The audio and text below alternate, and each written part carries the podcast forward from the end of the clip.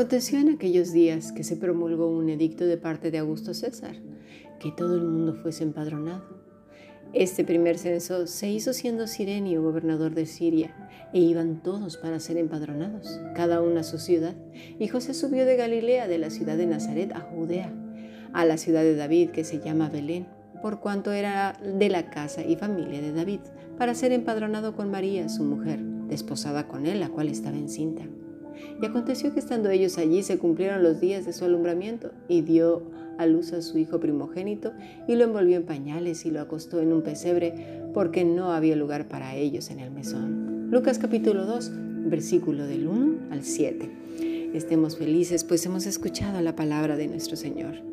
Si deseas formar parte de este grupo internacional, en el cual estudiamos todos los días. Intentamos que sean siete bloques de estudios, incluyendo los dos podcasts, de lunes a sábado.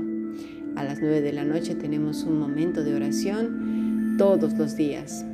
Escribe por favor un correo electrónico a fundacionbiblica.gmail.com. Muy bien, vamos a continuar con nuestro estudio.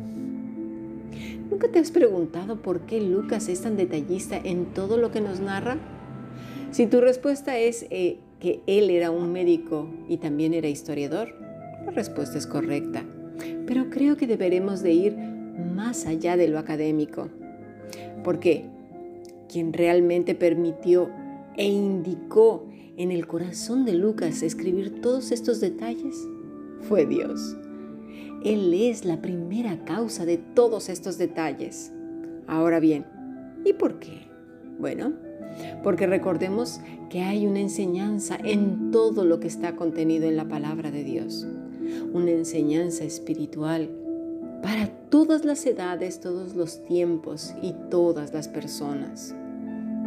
Recordemos que no se trata de hacer, sino de ser. Tengámoslo siempre presente porque ese es un principio. José y María tenían un buen testimonio en los cielos se hablaba bien de ellos y ambos sufrieron el escarnio de las gentes chismosas. Porque el hecho de ella estar embarazada sin haberse consumado el matrimonio, pues eso poca gente lo llega a pensar, ¿no? Como cómo lo pudo haber pasado ella. Y él también, ¿por qué no? Toda la incomodidad de que siendo una mujer intachable se le haya considerado de dudosa reputación y con muchas habladurías, ¿no? También acerca del bebé, de José y todas esas cosas que a la gente, eso sí, de todos los tiempos y de todas las edades, les encanta, ¿verdad? Tomar a una mujer que ha salido embarazada y bueno, todos los que sabemos qué son los chismes, pues son la comidilla de muchos. Es el alimento que nutre a un montón de gente. Pero hay algo muy hermoso, no solamente aprender de los chismosos, sino del, del vituperado. Ella supo esperar en el Señor. Quizás, y es lo más probable, que durante toda su vida estuvo marcada por este chisme. En Juan 9:34 más o menos leemos que pudo haber sido así, ¿no? Le dijeron a Jesús, dice el versículo 34, respondieron y le dijeron, tú naciste del todo en pecado y nos enseñas a nosotros y le expulsaron. Esto nos da una ligera idea. Quizás tuvo que esperar toda su vida hasta que llegó a la presencia del Señor. Hay chismes que destruyen tanto, hay habladurías salidas de bocas viperinas mezcladas con eventos, ciertas cositas, ¿verdad? Que bien pueden mezclarse con graves mentiras que toda la vida llevan a una persona inocente a cargar con estigmas terribles. A todos nos ha pasado, ¿verdad?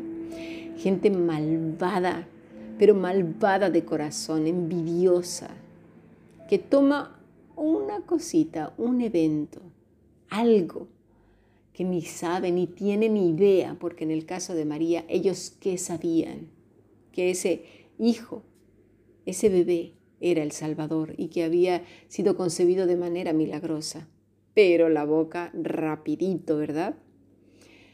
Pero también vemos la contraparte, el justo. Ya lo hemos visto, el carácter de María, ¿verdad? Ella se conocía en los cielos. El justo espera en el Señor. Y muchos sabemos que aunque queramos defendernos, el que desea hacer daño y el que quiere creer en mentiras, aún sabiendo el buen testimonio, aún sabiendo que esa persona es inocente porque lo sabe en su corazón, da igual, se aferran al engaño y a la mentira. Dios nos libre, de verdad, de asumir una mentira sin tener pruebas, sin nada. ¿eh? Destruir a una persona por años. Dios nos libre. Porque así como será recompensado el justo, también el malvado. Ayer vimos en Isaías 57, donde el Señor le dice a Israel, vosotros sois hijos de la hechicera, generación del adulterio y la fornicaria. ¿Nunca te has preguntado por qué le dice esto Dios a los israelitas que se supone que son su pueblo y que además son religiosos, por así decirlo, ¿verdad? Ellos tenían el templo, estaba el sacerdote, cantaban canciones, llevaban las ofrendas y las fiestas que Dios había establecido, repetían versículos. ¿Por qué Dios les dice esto a ellos y no a otros pueblos? ¿Mm? Todas estas semanas hemos hablado mucho de la idolatría, muchos acerca de la religiosidad que viene siendo lo mismo adorando a un Dios que no se conoce, a un estilo que cada quien ha elegido hacerlo. Y eso es lo que está diciendo Dios a Israel y nos lo dice a nosotros también cuando nos desviamos del camino. Se nos hace fácil, muy fácil ver la paja del ojo ajeno, pero demasiado complicado ver la viga en nuestro propio ojo. Ayer vimos que la hechicera es alguien que nubla la verdad. ¿Y cuántos hay que nublan y engañan? aquellos que dicen que Dios les ha mostrado lo que tal o cual persona va a hacer. ¿Cuántas veces no nos ha tocado gente en supuestas iglesias que dicen, el Señor ha dicho hoy, este niño va a hablar a las multitudes y que no sé, pero ¿qué dices? ¿Qué no ves que de esos versículos que has tomado se hablan del Mesías? ¿Cómo se los estás diciendo alguien que ni siquiera conoces? De verdad, ¿eh? es que da tanta, tanta indignación ver a ignorantes eh, abusando de otros ignorantes, todo por no conocer las escrituras. Ay, de verdad, ¿cuántos hay que nublan y engañan? Aquellos, ¿verdad?, que están supuestamente llamándose profetas, que toman la escritura como pretexto para supuesta profecía que más que nada es adivinación. Y esto es muy común, ya lo he dicho en estas supuestas iglesias con estos falsos profetas que en realidad son adivinos. Dios no aprueba esto. Cuando el Señor se dirige a generación de adulterio, la palabra es naf, que quiere decir apostasía. Gente que cree un poco de aquí y un poco de allá, luego lo mete a la licuadora y, ¿verdad? Y sale algo nuevo. Mucho de esto hacían los corintos. Eh, eh, tenían esas costumbres ahí en Corinto, perdón. Y también aquellos que mezclan actividades y cultos paganos con lo sagrado. Mira, un día cuando tengas tiempo, mira los ritos que hacen las personas que practican el vudú y la santería, entre otras, las tribus africanas, en donde danzan al son de la música, entran en un tipo de trance y, hacen como si fueran animales, caen al suelo, ríen, lloran y tienen unas catarsis extrañas. Esto también se hace en las comunas, en las montañas de España, por ciertos grupos de, como de hippies, toman algunos brebajes y hacen como si se les salieran las cosas malas. Ellos dicen que limpian el alma y toman unos brebajes que yo sospecharía que es lo que hay ahí adentro, pero bueno, vomitan y, dicen que a través del vómito ¿sí? sacan todas esas cosas.